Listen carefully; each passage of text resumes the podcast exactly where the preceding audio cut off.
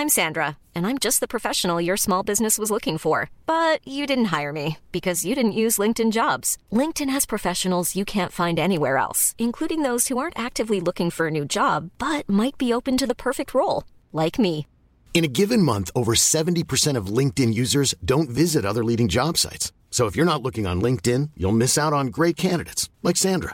Start hiring professionals like a professional. Post your free job on linkedin.com/people today.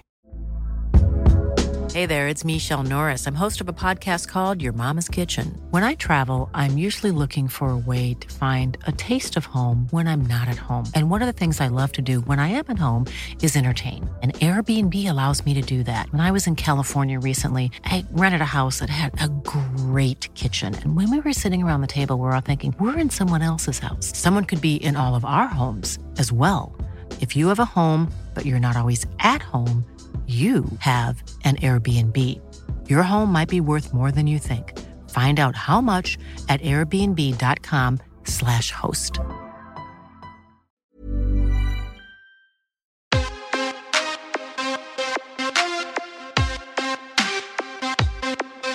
Welcome to the MMA Fan Podcast. Ladies and gentlemen, I give you Stu and Blake. Hello and welcome to the MMA Fan Podcast. I'm Blake Harrison. I'm Stu Whiffin. How you doing? Good, mate. Good. How have you been? All right. All right. Coming off the back of a four-day bank holiday weekend, which was nice. We had sunshine on Sunday. I had my shorts on in the garden, and Sunday took my dog for a walk in the snow. Oh, lovely. Yeah, the weather's been like, what has the weather been doing? We had like nice sunshine one day, snow the next. It's been fucking mental. Well, look, I'm really happy about starting the show today because I've got something exciting to show you. So we've got some fans of the show down at Angel Share Glass in Scotland. I say down at, I should say up at Angel Share Glass in Scotland, and they have sent us a cheeky little gift, which is a little spirit glass here, and it's got. I don't know if you can see it there, Stu. Oh, the MMA Fan Podcast. That's so good, isn't it? So, there you go. Who was that? Again, well, it's that? Angel Share Glass. They're a glass-making company up in Scotland, and they're fans of the podcast, and they've sent us that little cheeky number, which is the Angel Share Glass Spirit Glass. Whether you choose Scotch whiskey, bourbon, rum, port, cognac, or even gin, this glass encourages you to sit back, relax, and savour your drink without having to take it too seriously, which I think is the perfect fit for us, Stu, because, we want people to savour our show but not take it too seriously because we're both idiots. Exactly. So that's the perfect fit for us. So to everyone at Angel Share Glass up in Scotland, thank you so much for that. Thanks, that's so kind. Beautiful little spirit glass, inscribed with the MMA Fan Podcast on it. And there's one here for you, Stu, coming your way. Amazing. So, I made sure I asked for two, we got one each, so they just sent us those. That's so nice of them. So, thank you. Oh, man, how good is that? Angel Share Glass up in Scotland for all of your glass-making needs, and they've got some fun stuff on the website, so check them out if you're into drinking your spirits and stuff like that. So, that's a nice way to start the show, isn't it? We got our first little gift. That will go find a place in the Whiffin, where I am right now, in the Garden Shed Bar. Perfect. Absolutely brilliant. So, okay, now that brilliant piece of news is out of the way, let's get on to, I think, one of the weirdest injuries possibly in MMA history. So, I mean, we quickly mentioned this before we started recording the show, and it looks like we've got two different ideas of what happened. Mm. So I'm going to start with for anyone that doesn't know, Cage Fury Fighting Championships, they're a smaller promotion in America, usually around the kind of northeast of the United States. And they've got a Russian fighter called Khetag Pliev. I've probably pronounced that absolutely terribly, but I think it's Khetag Pliev. And he was fighting at Cage Fury Fighting Championships, or CFFC 94, and his ring finger detached. According that, what's your idea of what happened? Because I've listened to his coach and Khetag talking on MMAfighting.com about what happened. What what, because I love the whole Chinese whispers of MMA and how you're like, oh, this happened. So what is your understanding of what happened? Okay, right. So I saw the picture. You sent me the picture, but I'd already seen it and had had a little look. And then it led me to like a Twitter clip where it sort of showed where they thought it happened, where it was, from what I saw, a kick that literally must have caught his finger and whether it sort of bent it back so far. And then the next thing, there was footage in his corner and obviously I still couldn't see if the finger come right off or if it was just snapped all the way back and was just like hanging. I mean, it's pretty fucking horrid, isn't it? There's no silver lining here. Every single thing, whatever the, you know, your kind of take on it is, there's a finger missing. Yeah. So what's yours? So, all right, well, according to Khetag and his coach, so what I've got here, so... after being taken down, his opponent reaches under and grabs his glove illegally and starts pulling on his glove, causing Khetag's finger to lodge in his own glove. So his finger's kind of caught and bent over in his own glove. Now, once his fingers lodge, they get back to their feet, start striking. Oh. And apparently, Khetag has a very hard punch, according to his coach. I mean, he would say that, but I don't disbelieve him because of what happens. With the finger lodged in, a punch connects, and because the finger's already bent in there, the punch was so hard that the impact of the punch caused his finger to sever off. I don't know how that's possible, but that's what they're saying.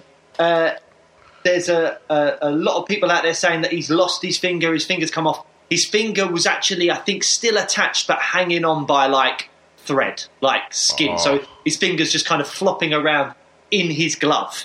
But what makes it even weirder is obviously the ref has to come in and the ref stops the fight because of the missing finger.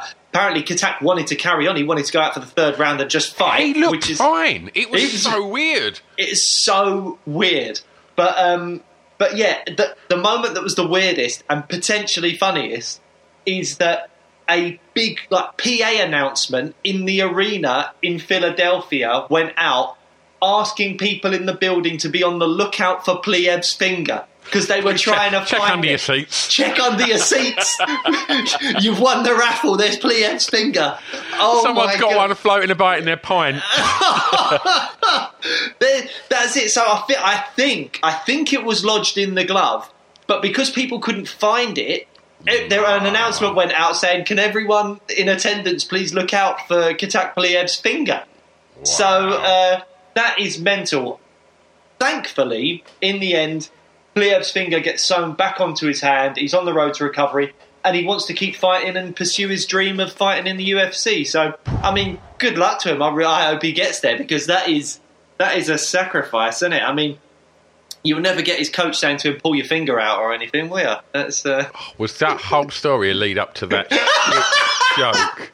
No, I literally just thought of that joke as I was speaking, and I was really proud of myself. And the fact you didn't laugh has really upset me. Oh, man. I was really proud. I literally, as I was speaking, I was like, oh, that's a good one. Well, I think... Oh, mate. When we do get on to today's guest, we should definitely discuss MMA injuries and what's the worst he's experienced. But yeah. I mean, looking back over some of the, I guess when you look at Joanna's head swell, oh. I mean that was one of the most shocking things I've seen in the octagon. Obviously, the Weidman Anderson Silva leg break. That was horrendous. That was really bad. Like, and then you've got strange ones like... we mentioned it with Scroobius Pip on that episode about Kat Zingano suffering a toenail to the eye from Megan Anderson. That's got to be a pretty random one. I mean, there was no UFC this weekend, but there was a Bellator night. I don't know if you got to watch any of it. I was able to watch it on BBC iPlayer. They're now... doing the full card. I thought it would just be highlights, but it was like a frigging 4 or 5 hour long card just all on the iPlayer, and I watched it. I mean, I'm early days with Bellator. I can't say that I've been someone that's been as addicted to Bellator or watching as much Bellator as the UFC. It's been much harder to get hold of and watch. But the production value's less. It doesn't feel... I don't know. To me... I know what you're saying. It does feel like it's lacking something to what I'm usually watching. However, when it got to some of the top fights... It was great. I mean, Pitbull looked amazing, and there's an argument to be said that he's the best featherweight in the world. What would happen if he ever fought Volkanovski, Ortega, Holloway? You know, there's arguments out there that he is the best featherweight in the world. But we can get on to all the Bellator stuff. But the reason I brought it up was Jason Jackson in his fight against Neiman Gracie basically rubbed his eye all along the fence, and he said he felt like his eyelid pull up and stuff, and he suffered like. He carried on the fight and ended up winning the fight, but he suffered quite a bad eye injury during that fight, just from his face and his eye kind of raking down the fence. Wow, that's not nice. Not nice. You see lots of, like, I mean, you see quite. I've seen a few over the years of like ear injuries, either like the pop in the cauliflower ears just burst, or sometimes literally just get torn, and that. That don't Beth. Oh no! Well, obviously we mentioned it with when we had Tomo on Robbie Lawler's lip. Oh, I mean, my God, the lip! You know, the fact that he didn't keep his mouth shut, was still screaming with joy when he won with another mouth, was absolutely batshit. But was it Uriah Hall that had the bad toe injury? Who was it? His toe was like facing the wrong way. It was like a really bad toe injury, and they kept the UFC cameraman kept going to the toe. He kept going straight for the toe. I was like, mate, we've seen it once. We don't need to keep seeing the toe. Oh, that was a bad one as well. Oh, I'll tell you what, that's the one that, like, when you hear it, you just think, oh, how bad is it? Come on, God, just show us. Let's have a look. And then when they show you, like, oh, I didn't need to see that. Yeah. I did not need to see that. Now you've gone back and we're looking at it again. It was like, yeah, that was brutal. In my dabblings in Muay Thai, I've had my big toe snapped.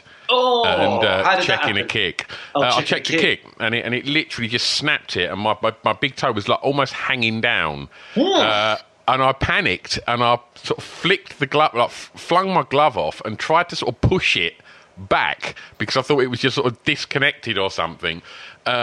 Which it kind of put it back in a sort of area where it should be. And then I think the adrenaline of sparring kind of dropped, and then I was like, oh, that's really hurting now, and it's kind of still facing a bit the wrong way.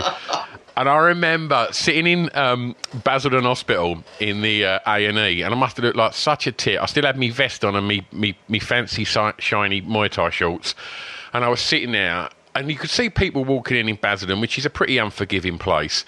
And they'd walk in and just think, fucking state of him in them shorts. Who's he think? And then they'd look down and they'd be like, fuck, oh, that toe shouldn't be facing that way. So, I mean, it wasn't Uriah Hall level because that was like almost sort of hanging off as well, wasn't it? I just remember it being bad, and I think it was Uriah Hall. I remember just the cameraman just going to that toe all the time, and I was like, please stop with the toe, man. Oh, brilliant. Well, should we introduce today's guest? Have we got anything else we need to say before we get on with today's chat?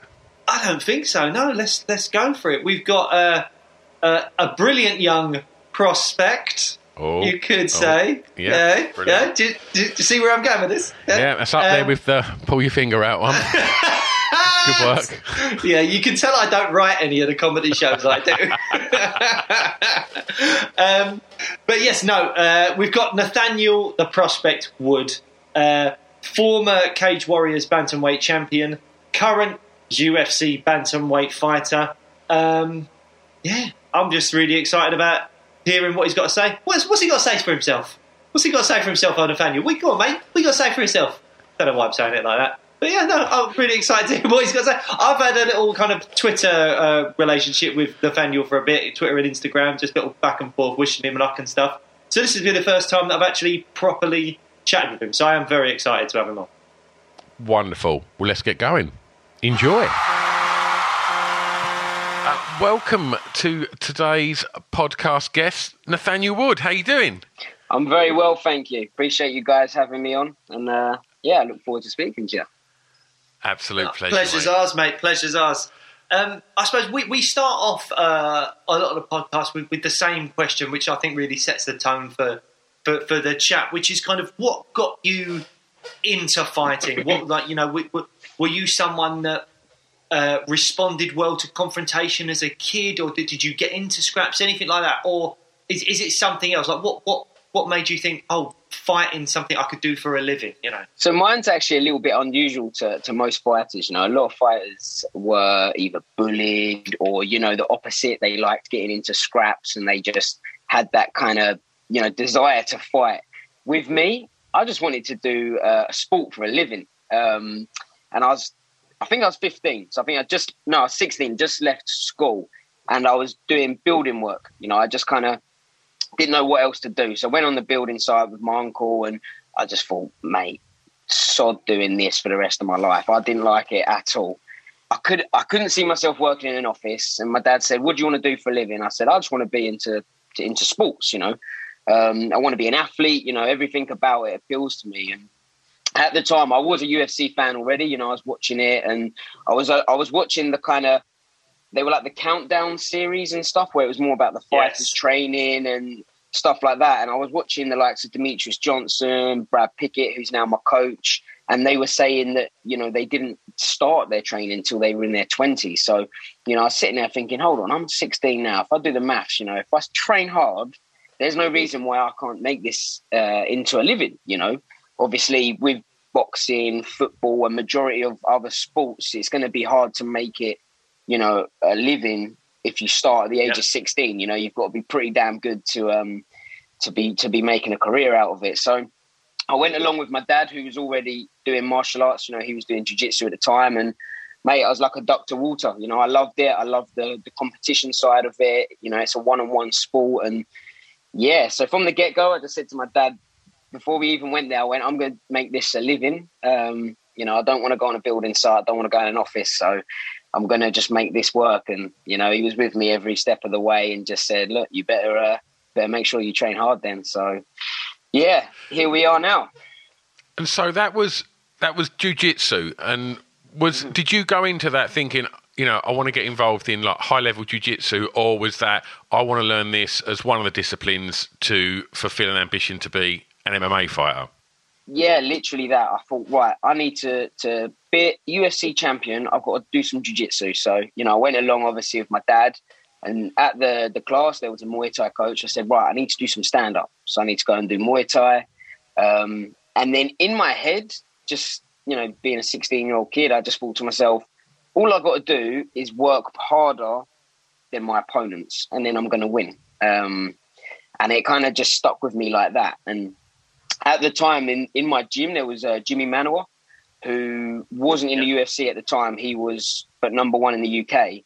And I think he was in his 30s. And I remember thinking, right, if I'm training with these guys now at the age of 16, it's inevitable. You know, I'm gonna reach that top position in the sport. And yeah, in a way, it's weird. I just never doubted it. I just, you know, before I even had a spar, I just said, yeah, this is what I'm going to do. And, you know, I'm too stubborn to give up with it. So I just stuck with it. And, yeah, that's what I say.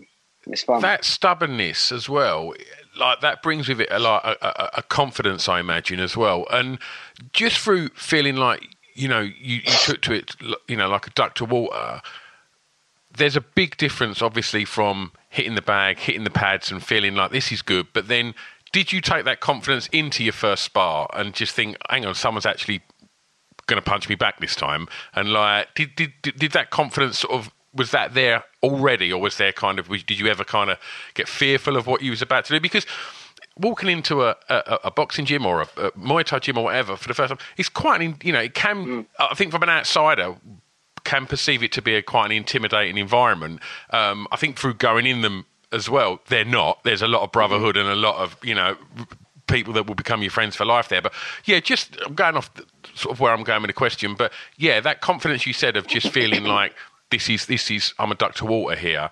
How did that confidence go when it got to, right, I've got to put the gloves on and put my gum shield in and start to spar now? Well, I was always confident. I think, you know, with my dad being already there and part of the gym, you know, straight away he introduced me to all the highest level guys, you know, and it was kind of, I was the baby in the gym, you know, so it was everyone kind of taking me under their wing and, you know, I just trusted them. So I thought, right, if, you know, these guys are going to take me under their wing, show me how to do it, just trust them, you know, trust the process and, you know, listen to your coaches. And yeah, that's all I did. And, you know, obviously I got beaten up in sparring, but I loved it. You know, I've always, ever since I can remember, I've always loved play fighting. You know, I'm quite a boisterous kid. You know, I was always getting in trouble at school for play fighting. And I remember the teachers telling my mum when I was probably like 10 years old, they were like, oh, he must keep his hands and feet to himself. And because I just always wanted to wrestle. You know, I was watching the WWF or WWE and, you know, I just wanted to just play fight and wrestle. And if there was, you know, a kid, when I was a kid, if I was at a kid's party and there's a bouncy castle, you know, I was doing somersault flips and trying to beat everyone up. But it was only ever just that competition. You know, I just love it. I'd always be running around and, you know, I guess doing what boys do. And to me now, this sport, this is play fighting. You know, we have a referee, we have rules, you know, where it's a 1v1 sport and that's it. You know, I'm play fighting for a living. So, you know, it's a cool job to have. Well, before we sort of pick back up on the journey, you talk about play fighting in the intro to this that Blake and I recalled. We spoke about an incident that happened in the last week where I think the play fighting took a strange turn, where a fella lost his finger. Have you seen this? I saw. Yeah, I haven't seen. How did he lose the finger? Well, this is it. Well, I think I heard him and his coach, Khetag Pliev, I think is his name, CFFC, and they were saying that they got into a grappling exchange. His opponent, according to them, illegally was kind of like tampering and pulling at his glove, which caused the guy's finger to lodge in the glove. And then when they stood back up to strike, he threw a punch, and somehow with the finger lodged, it severed the finger. Yeah, so I think what Stu, if you don't mind me picking up, what Stu is probably going to say is, you call it play fighting, but there's not that much playful about it if people are losing fingers, getting knocked out, choked out, eye pokes, knees. Yeah. You know, we had a plethora of incidents recently, haven't we, with illegal strikes or accidental eye pokes. Now we've had a finger come off. I mean, the amazing thing I was saying to Stu earlier was that it's not often the fingers. No, yeah. Well, I think that's why it's made such news. Is, you know, it's such a random, unusual injury, and the fact that there's an announcement saying, "Can people please look out for Pliev's finger? It may be under your seat." You know, that kind of thing is unusual, even in MMA. Yeah. But you call it play fighting, but there's obviously some really serious risks involved. How do you go into it with a mentality of, oh, I just love to play fight for a living, when you must be obviously aware of those risks? So the way I best explain it is paintballing. You go paintballing, it's pretend battle, you know, if you like. It hurts, you know, getting shot with a paintball gun, flipping hurts. And people still do it, you know. So, of course, there's injuries in the sport and people can get hurt, but it's very slim, you know. It's not very often that there's real, you know, serious damage in the sport. I, touch wood, I've never, you know, had anything serious like that. And bumps and bruises, you know, that's all part of the sport, and it's all part of the, you know, the fun and games, as I call it. And, you know, I think to myself that, you know, if you play rugby or you play football, there's injuries. You know, I know many footballers that have had a hell of a lot more injuries than I've had. And you wouldn't think that when I'm the one that's fighting in a cage and they're just playing a game of football. So, yeah, that's how I kind of look at it. You know, obviously you do get the freak accidents like losing a finger. And apparently he wanted to carry on or something. He did. Yeah, he did. He tried to hide it. Yeah, he's a little bit nuts. The doctor or the ref came in. Yeah. You wouldn't go that far. No, the game's over when you lose a finger. So, don't get me wrong, you know, I used to, you know, think a lot more serious of it, but now I just kind of go in there thinking the worst that can happen is I get knocked out, and you know that can happen. Like with anything, you're on a motocross bike. Well, there's risks involved. You know, every day I go out in the car, you're at risk of potentially, you know, having a car accident, and I just think of it now as you know, with MMA, it's such a hit and miss sport. You know, it's so small on making an error. That's it. You can lose, and there's no point in even worrying about it. So for me, you know, I just go in there and I'm like, right, this is what I like to do. This is the fun and the games as such. You know, I know that there's the ref there, there's the medic team. You know, the worst that can happen to me is I get knocked out. If I do, I'll probably wake back up about 20 seconds later, and, you know, everything will be fine. So, you know, as I say, it's you can't go in there and just worry about it. So, you know, I always find that there's more to life. There's more things going on in the world to worry about than, you know, me worrying about getting a couple of punches or digs in an MMA bout. And what's going backwards? What's your dad's background then? Because am I right in thinking he's still your Is he your striking coach? Is he? Yeah, my dad's kind of I'd say he's got like a head coach role, so he does a bit of everything with me. Unfortunately, he's 56 now and his body's battered, so you know he doesn't grapple with me anymore or do anything like that. But yeah, he's my kind of head coach. You know, I'd say he puts together the plans. You know, he holds pads for me, although you know he'd rather not now because his elbows are shot to pieces. But he's always in my corner. You know, he's the guy that can get into my head. He knows me best. You know, he's my dad, so he's been there with me since I was born. He knows when, you know, I might need a bit of a kick up the arse and let's go, and or he know when I need to calm down. You know, there's many days where he's saying to me, mate, you're doing too much. I need you to chill out a little bit, relax, and you know. So what better person can I have in my corner than my dad? You know. So, yeah, you know, it's more of a trust thing with him. You know, I take him there with me all the time and, you know I can trust my life with him. So that's quite a special thing to have, especially when, you know, you're going in to have a fight with someone. And how did the relationship with Brad come about? So in the end with Brad, I was always a fan. I've seen him many times as a fan and just kind of giving him the wave and whatnot. But we met through a teammate. You know, I had a teammate who was also managed by Brad's manager at the time. So I went along with him just for some sparring one day. And, you know, I was lucky enough that Brad moved 5 minutes away from my house. So he said to me, look, Nath, you know, if you want to jump in the car with me and start coming to the gym, you know, you can jump in. You ain't got to pay for any petrol. So, you know, obviously being like a 19-year-old kid, I didn't have a pot to piss in because all my money was just spent on training. And, yeah, you know, it was we got on like a house on fire. And, you know, it's nice to say now that, you know, the guy's like family to me. So, yeah, so it's a cool relationship to have with, you know, someone that I was a fan of before, you know, I even put the gloves on. And your pre-fight ritual does get a little bit of attention because to anyone that doesn't know, you get Brad to slap you quite hard repeatedly in the face before you jump in the cage. Now, does Brad enjoy that a little too much? Oh, he does. He does. I've had to say to him, I'm like, listen, my mum said to me that you can only slap me twice now, not three, because she was getting worried that I was going to go into the fight already concussed, you know. And I've actually had fights where I've gone in with more damage from Brad than, you know, my opponent gave me. So... But, you know, that ritual came from my dad. You know, my first ever semi-pro fight, he was the one doing it to kind of... I've always said to everyone, if you're going into a fight with nerves, jitters, and you're just overthinking, if someone slaps you in the face, you're not going to be thinking about anything anymore other than, I'm going to smash this guy up, you know? So I do sometimes have to hold back from giving Brad a slap, but... You know, I just have to get quickly in that cage and then, you know, let's get the fight started because, man, I don't like getting slapped. And yeah, Brad does it hard for sure.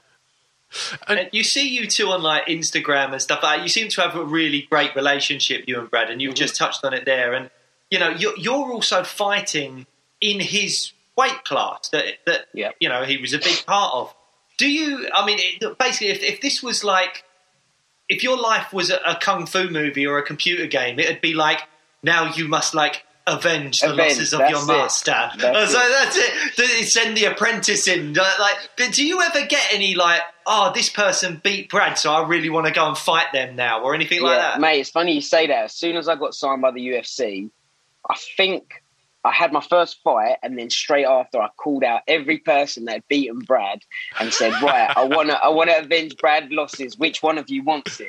And the only one to reply was Chito Vera. So that's where we kind of had that little bit of beef and stuff. Right, yeah. So, yeah, it's all fun and games, but literally, like you said, I want to avenge my master, you know. And if you're fighting someone that beat your coach, mate, what better way to, you know, get in the gym? Like, you don't need any more motivation than that. So... Yeah. Yeah. Yeah, but I don't know. It's a great storyline as well. It, you know, it's like a kung fu movie or something. Yeah. You know, like if you ever do fight Chito Vera or Thomas Almeida or something like that, it is like there's extra spice to it. And, you know, when you're not headlining the cards or when you're not in like number one contender fights or something like that, those little bits of storyline are, I think, the things that make people go, oh, I'm going to make sure I'm tuning in for the prelims, or I'm going to make sure I'm tuning in right from the start of the card, because there's this awesome storyline behind the fight that I always get very attached to and really enjoy. Yeah, for sure. And that's what I say to everyone now, that, you know, of course you've got to fight, you've got to win and, you know, put on a performance. But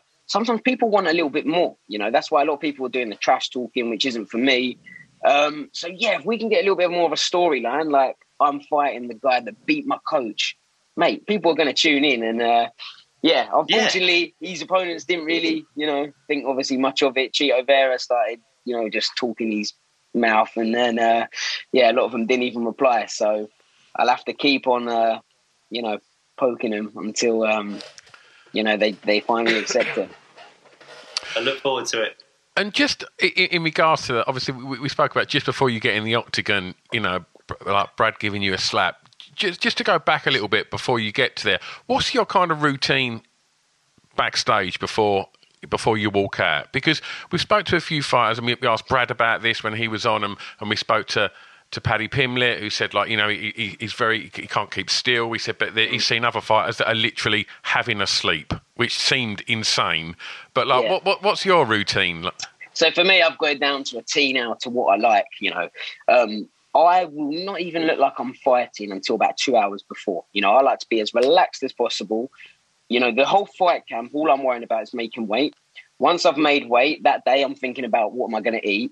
And then on fight day, I just make sure I don't think about anything, because I don't want to, you know, just overclog my mind with thoughts of what can happen, what if this happens, because it's MMA, anything can happen. And then about 2 hours before, I just have to get angry, man. You know, people will see me and I look like a psycho before. You know, I'm just screaming my head off and just, you know, bouncing up and down. Just like Paddy Pimblett said, I cannot sit still. As long as I'm moving and constantly just, you know, just shouting to myself and in my head thinking, you know, this guy has just tried to attack my mum or something, I'm good to go, you know.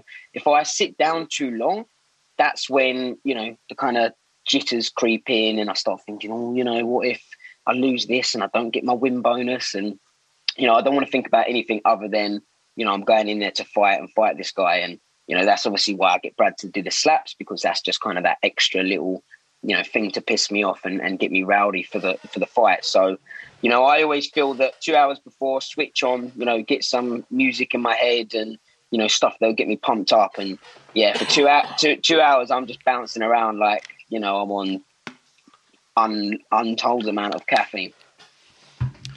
You touched on fight bonuses there, and, you know, since you've been in the UFC, you've won a few of those.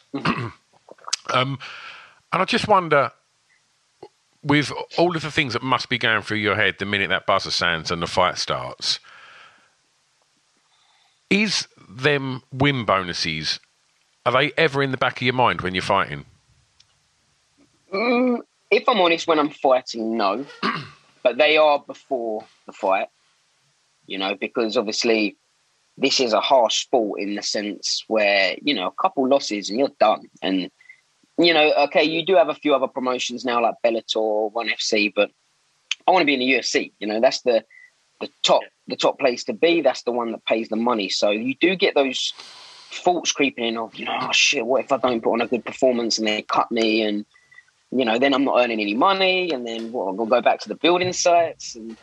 But I use that to fuel me, if that makes sense. You know, pressure makes diamonds, and, you know, the more pressure I put on myself, the more, you know, it kind of keeps me in the gym, keeps me, you know, doing what I'm supposed to do. So, yeah, you know, it does creep in the head, but, you know, once the fight starts, it, you know, anything just goes out the window, and it's all kind of tunnel vision on that fight.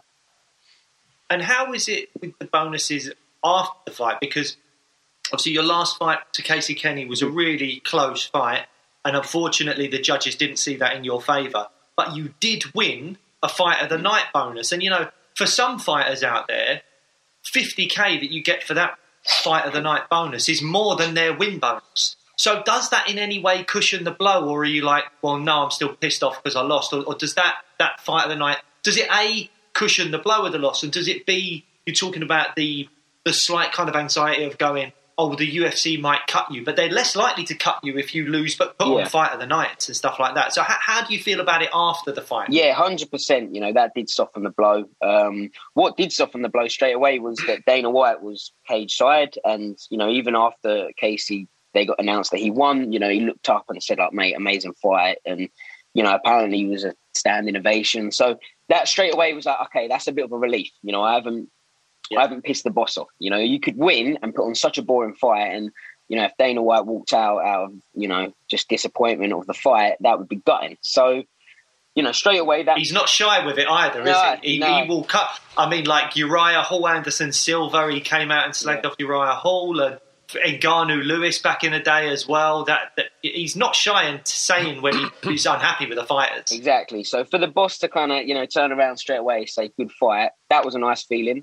What was a nice feeling was that I got a fight. You know, it was a 3-round war. You know, it was, and as I say, it's good fun. This is what I like to do. You know, I don't dread being in the cage because this is what I train to do. It's like a footballer playing football. You know, it's the wrong sport if I wouldn't want to do it. So even though getting, you know, a 40-second knockout's amazing, sometimes you get it and you're a bit like, you know, that was it. So yeah, I kind of went off the subject then, but yeah, you know, so obviously that softened the blow, and then the rest of the fights, me and my dad were just watching, thinking, if anyone's not as good as that fight, I've got the bonus. You know, the UFC basically said to Brad, yep, you know, Nate's going to get the bonus, providing no one else outdoes him. So for the rest of the night, I was just sitting there like, oh, come on, I need that money. You know, I really could do with that money. And, you know, once the Khabib and Justin came out and the fight started really well as well, I was sitting there thinking, no, like, you know, imagine if Khabib gets the extra bonus, you know, he doesn't need it. So, yeah, you know, when I saw that the fight got finished pretty quick, I was like, yes, you know, I'm definitely going to get that bonus, which I did. And yeah, it definitely helped, you know, it definitely put a smile on my face, especially that I took the fight on 3 weeks' notice, you know, so yeah, let's take a fight on 3 weeks' notice, come out with obviously your paycheck and an extra 50 G's. It's a nice feeling, you know, it would have been a lot of a harder Christmas if I hadn't have done that. Are the top UFC brass kind of, are they...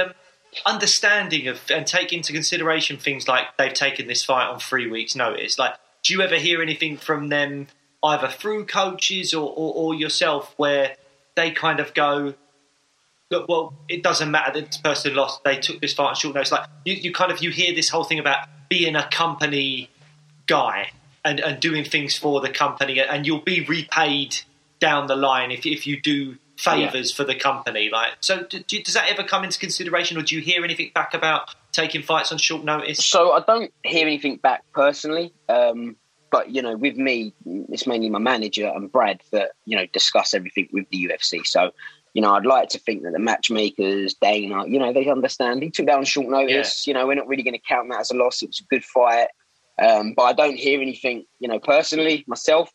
So that's why, obviously, at the fight, you know, when Dana looked at me and actually said, great fight, that was a nice feeling. Because plus I'm a fan of Dana, you know, like, obviously, you know, I've been a UFC fan since I don't know, was 11 or 12. And Dana was the man, you know, so it's cool when, you know, he's there looking at me saying, mate, wicked fight. And, you know, it's cool experience. And, yeah, it just sucks that I didn't get the win because, you know, I actually thought I did, and I had a lot of names I wanted to start calling out after I got that win. But, you know, yeah, shit happens, doesn't it? One of the things that I'm always interested to ask fighters as well on the venue is when speaking to Brad, you know, again, you know, Blake and I saw Brad fight many times, and we asked this to Paddy and to Molly McCann. British fans love British fighters, and when there's a British fighter on a bill, the whole country's there and just you know, just literally just cheering them on, wanting to see the British fighter do good. Do you ever feel a weight of expectation from fans when you fight? Yes, I do, in the sense where, you know, I put the pressure on myself, but I think I've got to perform. You know, I've got to perform, but not so much just for the UK fans, just fans in general. You know, I've got to put on a fight. I've got to make people think they got their money's worth. And, you know, that's why I always like to be in high-paced fights, you know, that the fans are going to turn around and say, man, that was a good fight. You know, I'd rather lose and be in a fight like Casey Kenny, which got fired the night, than win and just, you know, he grinded out a win, or, you know, he just took the guy down and laid on him for 3 rounds. And, you know, people don't remember that. So, you know, it helps obviously having a coach like Brad, who was known for being in some absolute wars. But yeah, you know, it's hard. You have got to get the win, but, you know, usually I'm just thinking I'll put on a performance more than anything. You know, that means the world to me, having someone message me saying, what an amazing fight you had. And, you know, to get fight of the night, it's a cool feeling to think, you know, out of all them fights, I was the most entertaining fight on the night, you know. So, yeah, but in fighting in the UK, especially when I was on Cage Warriors, having about 2,000 fans in a packed-out little O2 Indigo Arena, that was cool. You know, that was like, man, I can't let these people down. And it was always that extra push in the fight because it felt like they were in there with me, you know. Yeah. And so, yeah, it is a good feeling, especially when, you know, you're fighting in the UK. And when I fought in UFC London, it was a sold-out arena. And, you know, that was special. It was... it's hard to explain how it feels coming out to a crowd that are cheering you on when there's, 18,000 people in that arena. It's cool. Hiring for your small business? If you're not looking for professionals on LinkedIn, you're looking in the wrong place. That's like looking for your car keys in a fish tank.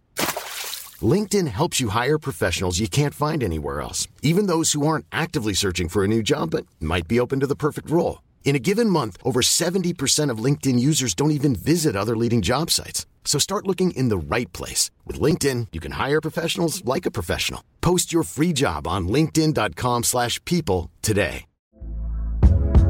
Hey there, it's Michelle Norris. I'm host of a podcast called Your Mama's Kitchen. When I travel, I'm usually looking for a way to find a taste of home when I'm not at home. And one of the things I love to do when I am at home is entertain. And Airbnb allows me to do that. When I was in California recently, I rented a house that had a great kitchen. And when we were sitting around the table, we're all thinking, we're in someone else's house. Someone could be in all of our homes as well. If you have a home, but you're not always at home, you have an Airbnb.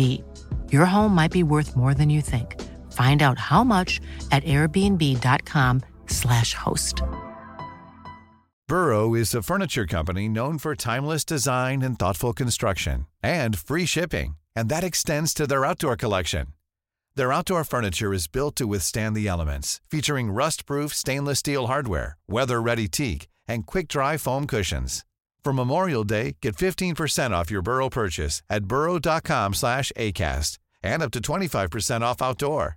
That's up to 25% off outdoor furniture at burrow.com/ACAST. And in regards to the performance sort of in the ring and things like that, and how you want to give people a show, and obviously how you were saying you want to impress the boss, and you want to, you know, keep moving forwards. And obviously when we spoke to Brad as well, he said he was never one for trash talking. And I know that you're not a big trash talker, you know, as well from what we've seen of you.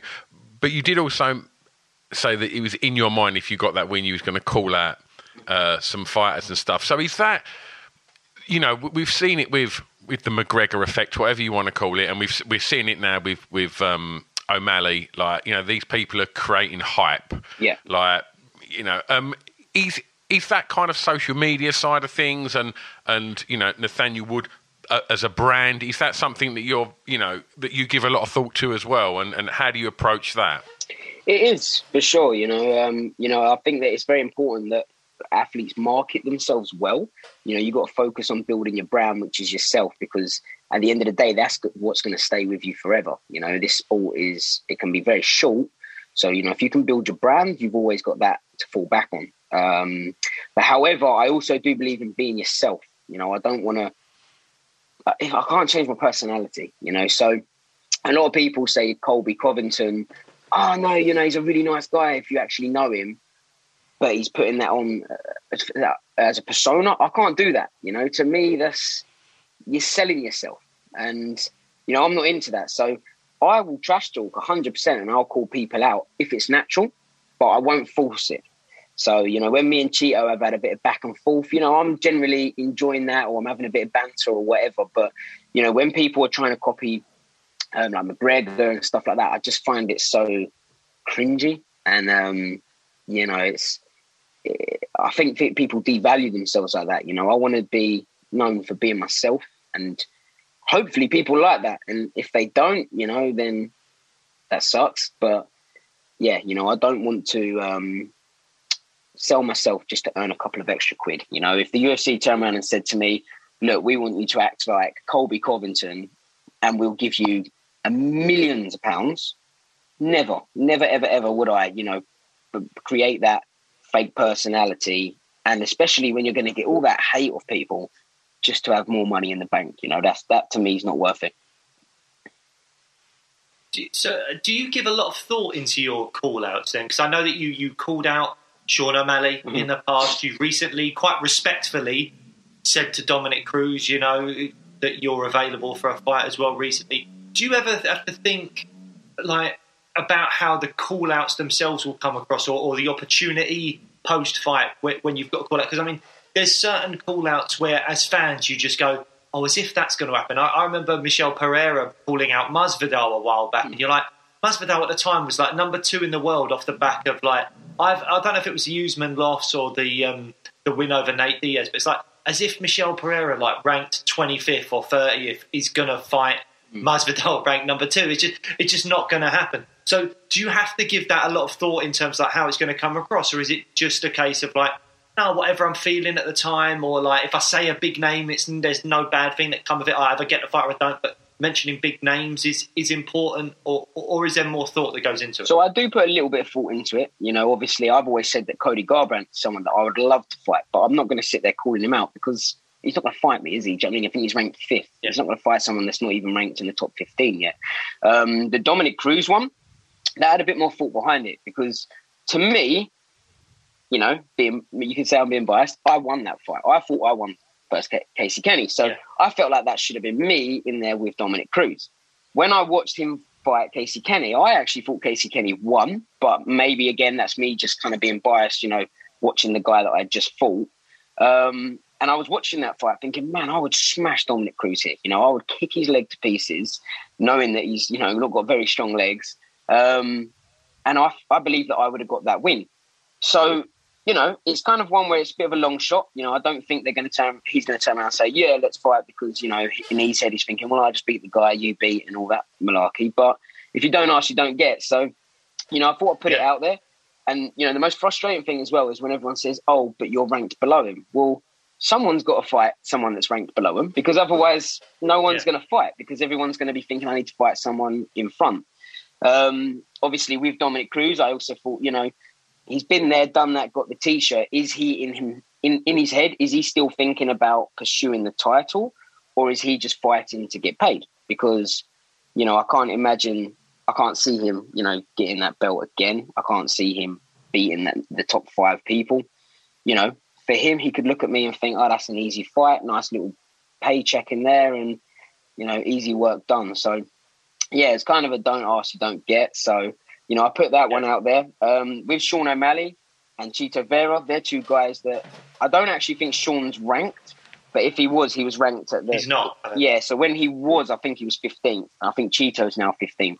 So I'm like, look, these guys, you know, I think Chito's coach said, oh, you're not ranked. And I'm like, well, you're just on the cusp, you know, you're 15th.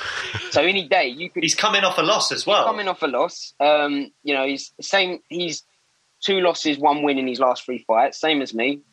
And he constantly was giving me back and forth on Twitter. So I'm like, right, fight me. You know, if you're going to say it, let's do it. And Sean O'Malley was the same one. You know, I put something up and I think I put a little bit of banter. I think I said, imagine Sean O'Malley's leg, because I had the UFC record for most leg kicks in the fight. And then he said, let's scrap then. So I'm like, okay, cool. Like, that's it. That's done. You've just accepted the fight. Cool. Let's, you know, get onto the UFC and make it happen. Next thing, he's fighting Thomas Almeida. So, you know, why didn't he just reply and say, oh, piss off? You know what I mean? Like, so to reply, let's scrap, and then not, you know, that's why I kind of, you know, been calling him out a little bit. But yeah, you know, I usually put a little call out. If someone doesn't respond to it, cool. If they do, great. You know, let's get a fight on. And it's not just always for the crowd, but it's a bit of excitement for me. You know, if I'm fighting Chito Vera after, you know, he spoke a lot of shit to me, that gets my juices flowing. You know, that gets me in the gym more than I'd normally be. You know, that gives me that little extra motivation. So, yeah, it's not always about excitement for the fans. It's also for me as well. You know, I like to have a little something going into the fight. That's very kind of like Michael Jordan. Was it The Last Dance? Did you see that documentary? I saw a couple of episodes. I didn't see it all. Yeah, I loved it. But it seemed like Michael Jordan would just create things that, like, someone on the opposing team, he'd go back and say, he just said this about me, or he said this about a teammate, or my mum, or something like that. And the guy's like, I never said anything. I never said it. But Michael Jordan's concocted this thing and made it a real big thing. That this guy said this about me. So that it gave him that extra motivation to go out there and just play harder, train harder, all that kind of stuff. Exactly. Sometimes you need that.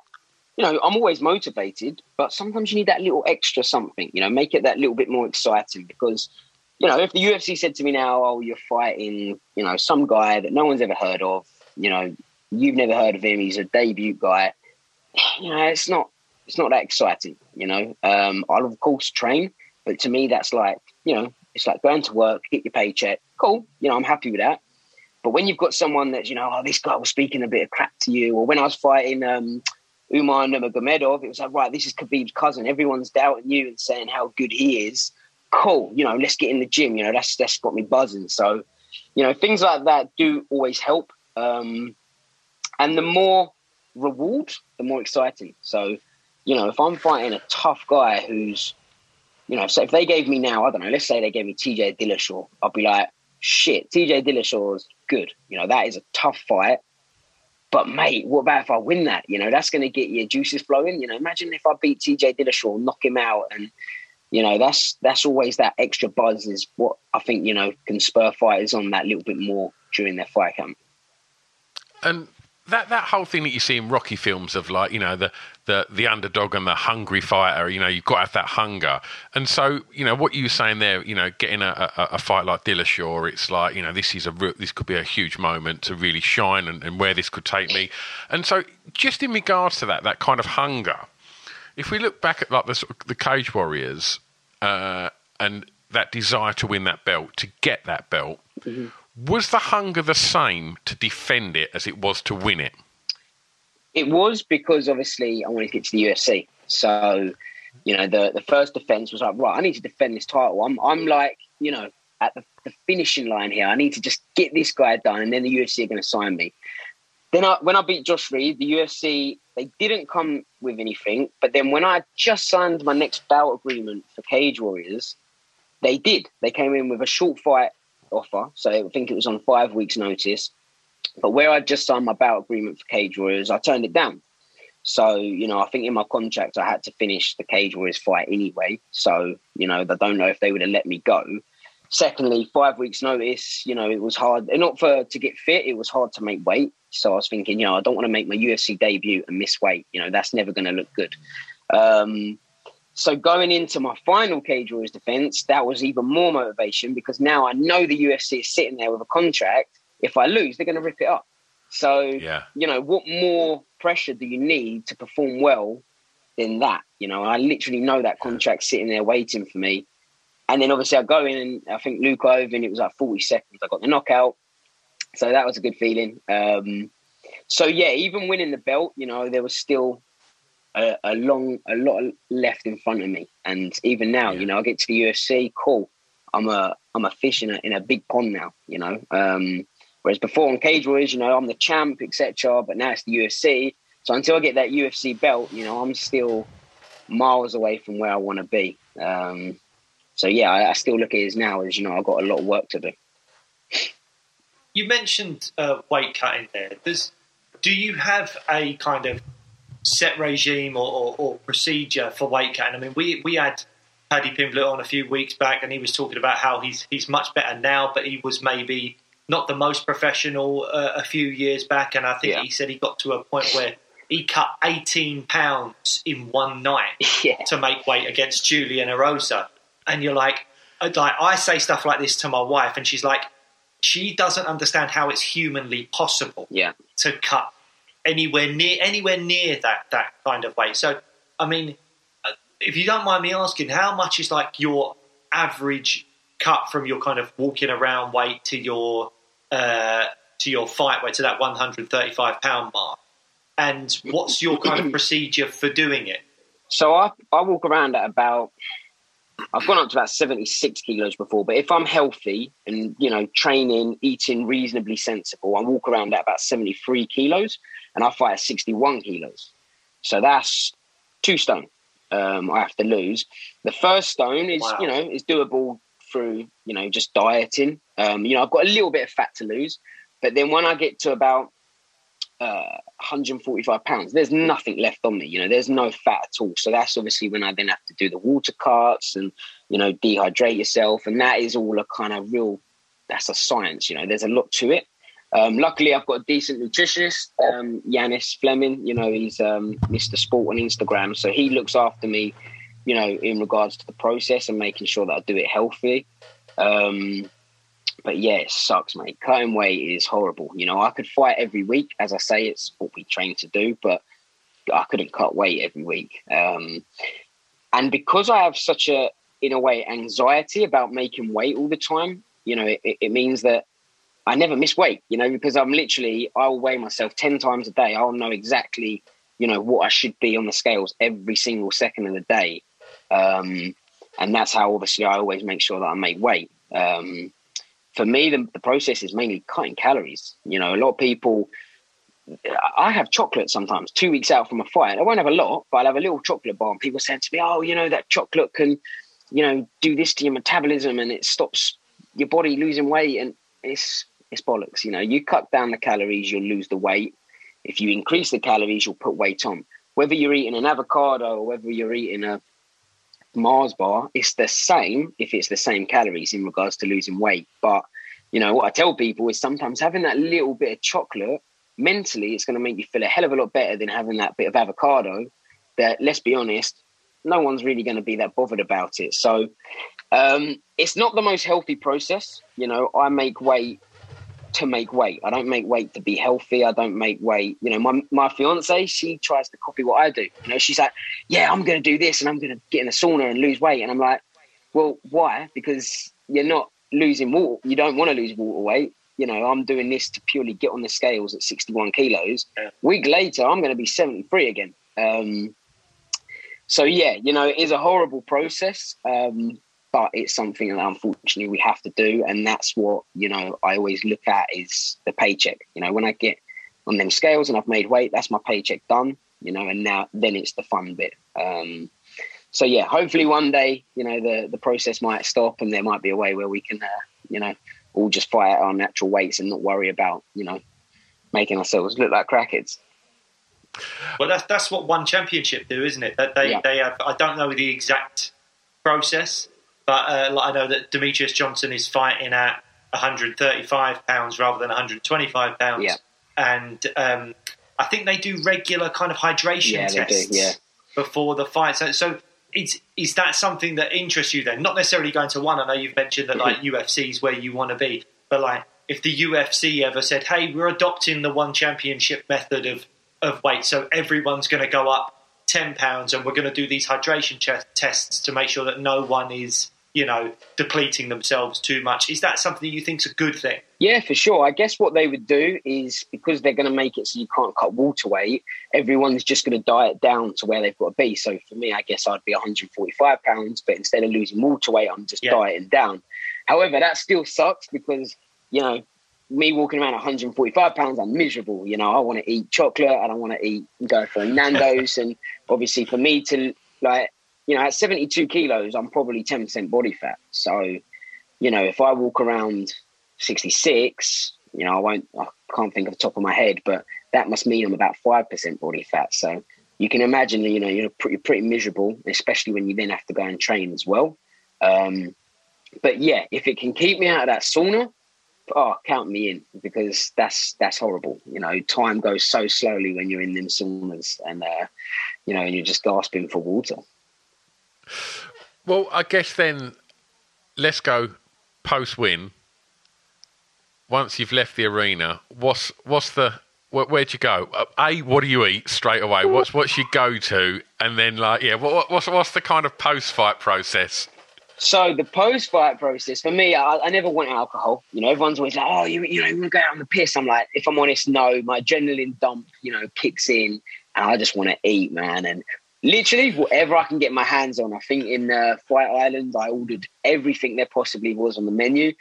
And, you know, I think I treated my dad and Brad and Ashley, and it comes to a few £100 for pizzas and brownies and milkshakes, and this is at like 3 a.m. So yeah, if I'm honest, whatever I can get my hands on, and just, it's disgusting, really. You know, if anyone sees me, I look in the mirror when I'm doing it and I'm thinking, man, what's my life come to, you know, with fat greasy kebab like dripping down my mouth. But it's a nice feeling, you know, and they sort of say, in your eyes bigger than your belly, so you know, I've made myself sick a few times post fight. But it's always worth it. Well, you mentioned Fight Island there, and tell us a little bit about Fight Island. It's cool. It is a good experience. You know, nothing beats having a crowd in an arena, but, you know, fighting with no one in there is actually quite a cool experience in itself as well. You know, I can hear the commentators talking as I'm fighting, and right, that's something I want to know. So yeah, it's really weird, because sometimes you're a Rogan or DC go like, whoa, and if someone's banged you and you can hear, yeah, all of these people cheer, does that, can you hear all of this? Yeah, 100%. No. Yeah, so well, did you heard that thing where DC was basically saying my mind's a cheat code, because I can't remember who it was, but DC was saying something about the wrestling, and the fighter heard it and then adapted and then thanked DC in this post-fight interview because he heard it. And DC was like, I can't help it, I'm a cheat code. No, I didn't know that. But I know Kevin Holland was asking Khabib, wasn't he? And he was saying, you're going to be wrestling guys. But it's one of those... And then he did take down Derek Brunson as well. Yeah, yeah. It's one of those where, you know, there's about 40 people in the, like, arena, because, you know, there's the press, there's Dana, the matchmakers, refs, etc., whatever. But it's whoever you focus listening to. So, you know, trying to listen to my corner, that's all I can hear. But then your mind does kind of, it's, you know, like taking off notice a bit, and I'm listening to the commentators and I'm thinking, I'm winning, you prick. Do you know what I mean? Or whatever. And, yeah, you know, sometimes obviously if the commentators are like, you know, saying, oh, Nate's looking great, I'm sitting there thinking, yeah, you know, of course I am. But yeah, you know, obviously I try to focus on my cornerman, and then, you know, that obviously kind of blacks out everything out. I'll tell you what, I could hear my opponent's cornerman, and that was pissing me off with Casey Kenny, because they were saying there was a time when, you know, he didn't even hit me, and they were like, yeah, and I'm like, shut the fuck up, come on, you know what I mean? He didn't even hit me. And in my head, I'm thinking, no, the judges are going to think that he did hit me now, and, you know, or he's calling him and say, like, you know, he's got nothing. And I'm thinking, right, we're going to see about that. So, you know, you have got to be careful with it, because, you know, if your opponent's cornerman, sorry, if they can get into your head, you know, that can mess you up a little bit. So, you know, I have to make sure I block that out, and, you know, just try and listen to my dad and Brad. And in regards to Fight Island, and obviously the whole reason it come about is because of the pandemic and the situation that we're all in. How did fighting during a pandemic, how was that for you, you know, for training, for sparring, and how did it affect the usual routine? If I'm honest, I got very lucky. I fought John Dodson just before the pandemic started. Then when we had the first lockdown where, you know, I couldn't even get in the gym, you know, I didn't really need to train because I just had a fight anyway. So, you know, you can have a little bit of downtime. And then we just, I think, eased up the first lockdown when I was fighting Umar Nurmagomedov. I think I had 8 or 9 weeks and we could go back into the gyms and, you know, everything was kind of back to normal. And then the Casey Kenny fight was obviously on short notice, but when I was fighting him, professional athletes were allowed to train. So I never, had to fight or, get in a fight camp with no gym. Luckily, I always kind of got away with it. So that's why I always say, win, lose or draw, I'm just fortunate that I got to, be able to compete, because I know there's a lot of fighters out there that didn't. And, if you don't fight, you don't get paid. So the fact that I got free, during that pandemic was, I was happy with that, even though, two of them were losses, unfortunately. Planning for your next trip? Elevate your travel style with Quince. Quince has all the jet-setting essentials you'll want for your next getaway, like European linen, premium luggage options, buttery soft Italian leather bags, and so much more. And is all priced at 50 to 80% less than similar brands. Plus, Quince only works with factories that use safe and ethical manufacturing practices. Pack your bags with high-quality essentials you'll be wearing for vacations to come with Quince. Go to quince.com/pack for free shipping and 365-day returns. Mom deserves the best, and there's no better place to shop for Mother's Day than Whole Foods Market. They're your destination for unbeatable savings, from premium gifts to show-stopping flowers and irresistible desserts. Start by saving 33% with Prime on all body care and candles. Then get a 15-stem bunch of tulips for just $9.99 each with Prime. Round out Mom's menu with festive rosé, irresistible berry chantilly cake, and more special treats. Come celebrate Mother's Day at Whole Foods Market.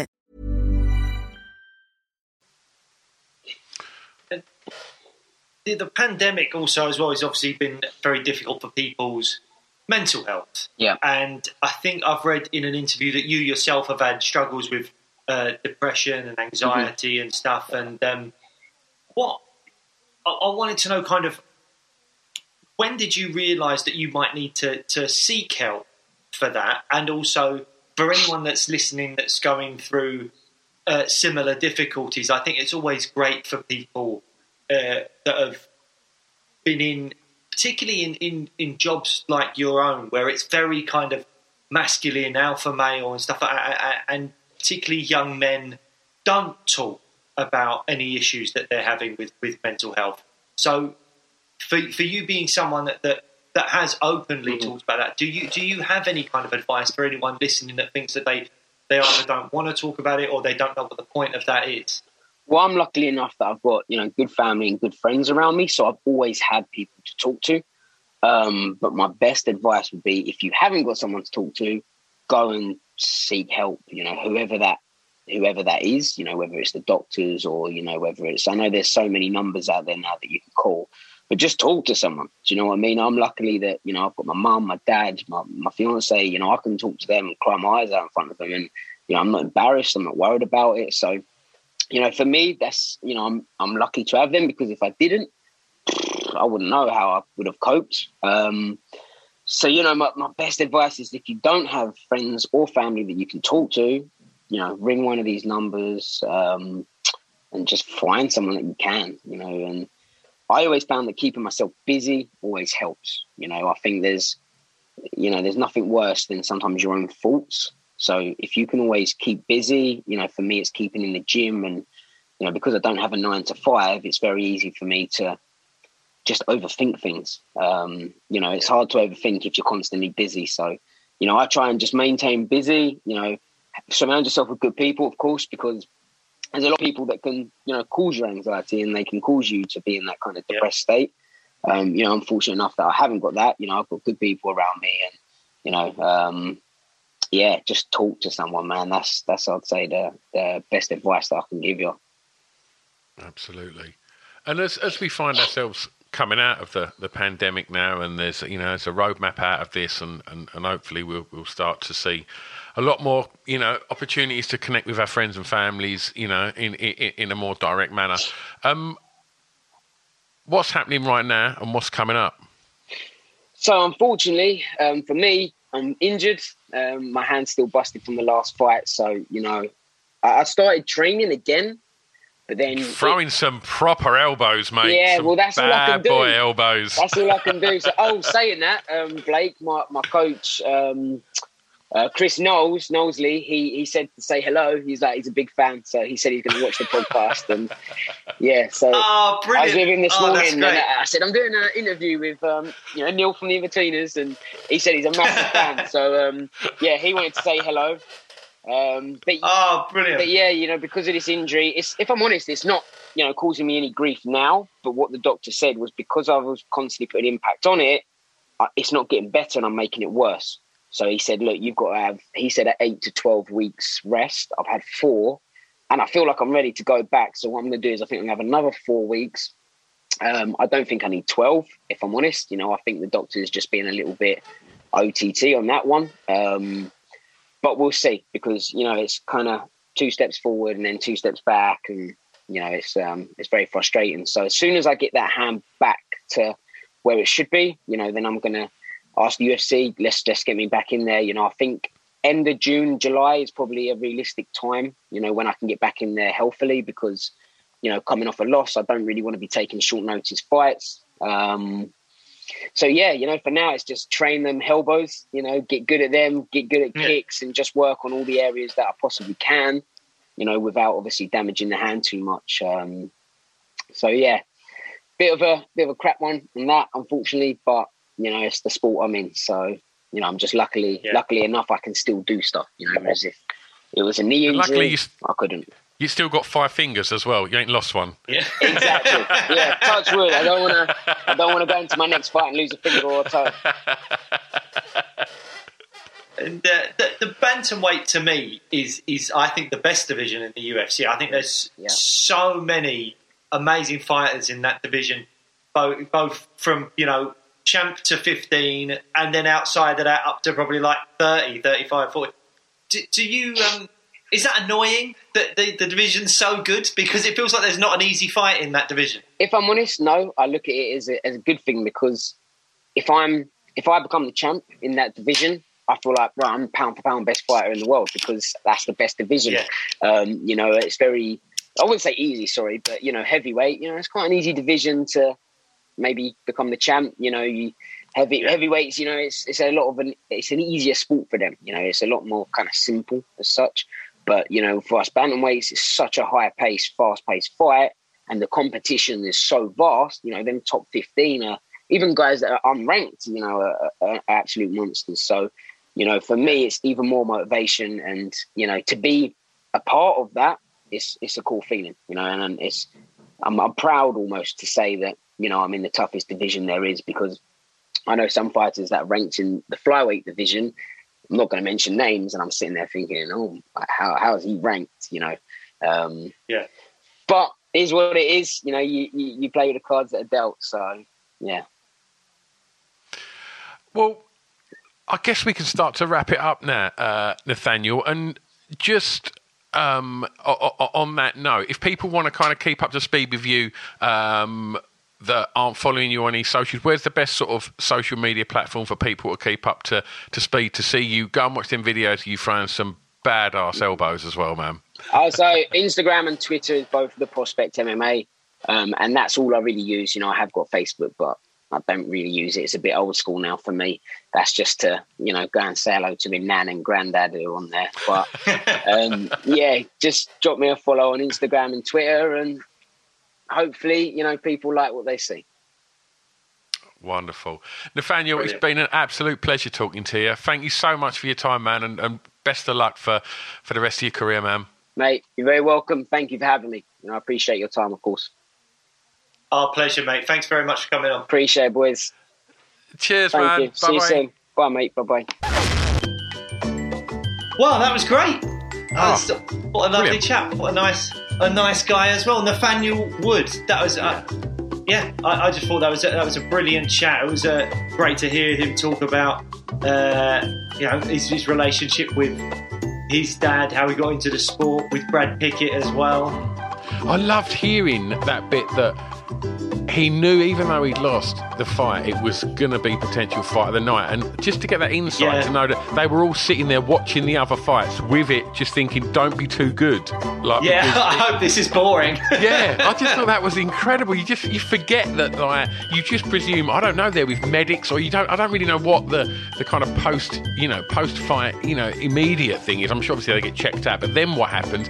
They're sitting there watching the rest of the card to see if it affects their wages, which is a really cool insight. And then to know that, fast forward that, they're sitting there dribbling kebabs with Brad Pickett and his dad and smashing milkshakes at 3am. Amazing. Yeah. And it's great to hear that he's already still in the gym. I know he can't train the way he wants to train with his injury at the moment, but as you said, he's throwing some elbows, he's throwing some kicks, he's sharpening up other tools, and hopefully there's a silver lining to that and other aspects of the game improve, and then you can add to that. So it would be great to see him back. Fingers crossed he's back soon. I love the idea of him fighting Thomas Almeida and avenging that loss that Brad had to Thomas Almeida. I think, Thomas just had a loss to Sean O'Malley. Nathaniel Woods just had a loss to Casey Kenny, although it's like a disputed loss, and Nathaniel's even saying that as far as he's concerned, he didn't lose that fight. So I think him versus Thomas Almeida could be a great fight. And then he's mentioned Chito Vera as well. So there's some really good storylines and fights out there for him. And if he strings together 2-3 wins against decent opposition, he'll find himself ranked inside that top 10. And then, then you've got some real big fights. Because as I said, and I think that bantamweight division is stacked full of just amazing fighters and absolute legends. You've got Aldo, Cruz, Frankie Edgar, and I mean, well, it's a shame I didn't ask him this question, but God, what must it mean to him to fight against legends like that? That'll really give him that motivation that he spoke of. It's not just turning up to fight; it's that added motivation if you're fighting a legend. I'm sure. Yeah, and to touch on that kind of thing, if it's the first time listening to the MMA Fan Podcast, you have missed some great episodes with. Brad Pickett to start with, which was amazing. It was lovely to hear about their relationship from Brad as well, and also just touching on you asking about what it was like to fight a legend. We recently also had on Arnold Allen, and we asked Arnold all about sort of training at TriStar and what that was like, and he tells a really wonderful story about the first time he gets thrown in the cage with GSP and just that kind of, oh my God, this is George St. Pierre, what the hell do I do here? I can't hit him. And I won't say too much, but I will definitely suggest going back and listening to that episode. And we've also recently had Molly McCann on, and she spoke so openly about her approach to sort of mental well-being and as well as that kind of turning on your fight face,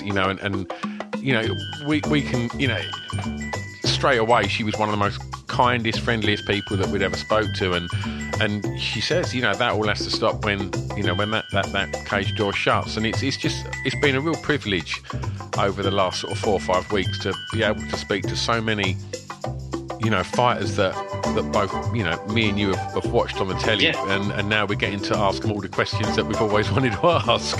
Yeah, I mean, it's been a dream of mine. I've absolutely loved it. I've been listening to MMA podcasts for a while. I've been watching the fights for even longer, and to be able to be chatting with these people has been fantastic. I've absolutely loved it. It's been great.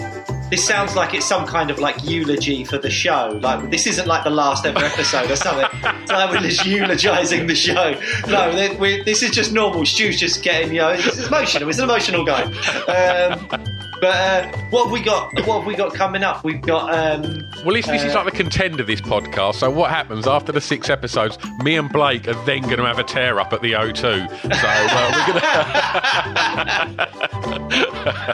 I don't think you'd be able to make my way. I'd have no chance, mate. You'd be in that sauna for a year trying to make my skinny ass weight. I'd have to be in that sauna for 6 months just to fight Francis. Jesus. So also we should say we've got some amazing guests coming up as well. We've got some more Fight or Flight guests coming your way soon, right? Yes, well, we've got Lee Mack coming up, which I'm really excited about. I played Soccer Aid with Lee. And, did you do Soccer Aid?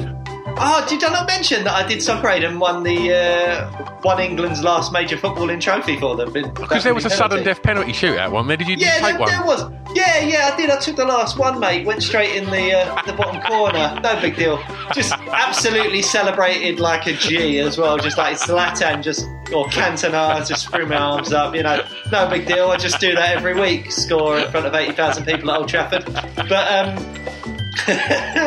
But yeah, so we've got Lee Mack coming up. We're also going to interview John Gooden. John Gooden, if you don't know, is a UFC commentator, and he has started up a foundation trying to help out MMA gyms that have really struggled during the pandemic. We all know that gyms have been shut. People haven't really been allowed to go to the gyms unless you're with elite level athletes and stuff like that. So there's a lot of gyms out there that have been suffering, and John Gooden has brilliantly tried to put together a foundation to try and donate money to one, if not more, gyms that truly deserve it. So if you've got an MMA gym out there, you can get in touch with John, go on the site. We might try and put this stuff up on the socials where you can kind of nominate your gym for sponsorship to receive this money from John Gooden's foundation. So we're going to talk to him about the foundation, but also about being a commentator at the UFC, being front row for some of the best fights, going to places like Fight Island and America, Vegas, all over the world for these kind of fight events. And so we're going to be talking about that and what he thinks of upcoming cards and stuff as well. Wonderful. Scroobius Pip will be popping in again. Pip's coming back with MMA commentator Brian Lacey, and we will be collectively discussing what event will that be? 261, I think. So Usman Masvidal, Usman Masvidal 2, but also I'm probably more excited about Rose versus Zhang Wei Li and Draj versus Valentina Shevchenko. So there's going to be some great fights on that card. We're going to be discussing that. And also, don't forget, this week on Saturday, the UFC is prime time UK time. It's unfortunately Till's dropped out with his broken collarbone. We wish him all the best, but Big Mouth, cool Big Mouth, he's stepped up. Kevin Holland, only 3 weeks or whatever it is after losing to Derek Brunson, he's stepping in there against Marvin Vettori, sorry. Yeah. I'm all over Marvin Vettori, come on. Stay professional, Blake. He's there. He's there. And then we've got Arnold Allen is the co-main event of one of our previous guests against Sadiq Youssef. So we'll be looking at him, and it's prime time, UK time. And not only that, but on Friday night, the night before, this Friday coming, if this goes out by then, hopefully it will, we've got Bader Machida 2 at Bellator, but that's not the important thing. The important thing is it's the start of the light heavyweight Grand Prix at Bellator, and I think as someone that's not watched a huge amount of Bellator, I am super excited for this, and I think it's going to be exactly what I needed to get balls deep in Bellator, basically. Definitely, man. There's a rumble coming, and I can't wait. I can't wait. Is that, I don't know, is that the week after, or is that the Saturday? I think there might even be a Saturday night card or something. I'm not 100% sure, but I know this Friday is Bader versus Machida 2, and I'm very, very excited about it. It's Rumble even on that card. I need to find out. But yeah, the start of the light heavyweight Grand Prix. That's all you need to know. Check it out. You want to stay focused on that and how that plan pays out. Absolutely. If you don't follow us on the socials, we are on Facebook, Twitter and Instagram. Give us a follow, and like, love, share, retweet. Tell your pals if they like MMA or they just like hearing a couple of knobheads just sitting there talking about their favourite fights and their favourite fighters. That's what we do on this podcast, and occasionally we get blessed to talk to some incredible people. We're back next time, right? Right, we're back next time. I'll make sure I get that spirits glass sent over to you, mate. You do that. First ever gift. I'm so chuffed. I'm so definitely happy. And I'm gonna, if all goes well on this Saturday, I'm gonna raise a glass to Martin Vettori. Good old Martin. Oh, we love him. All right, catch you later. See you later.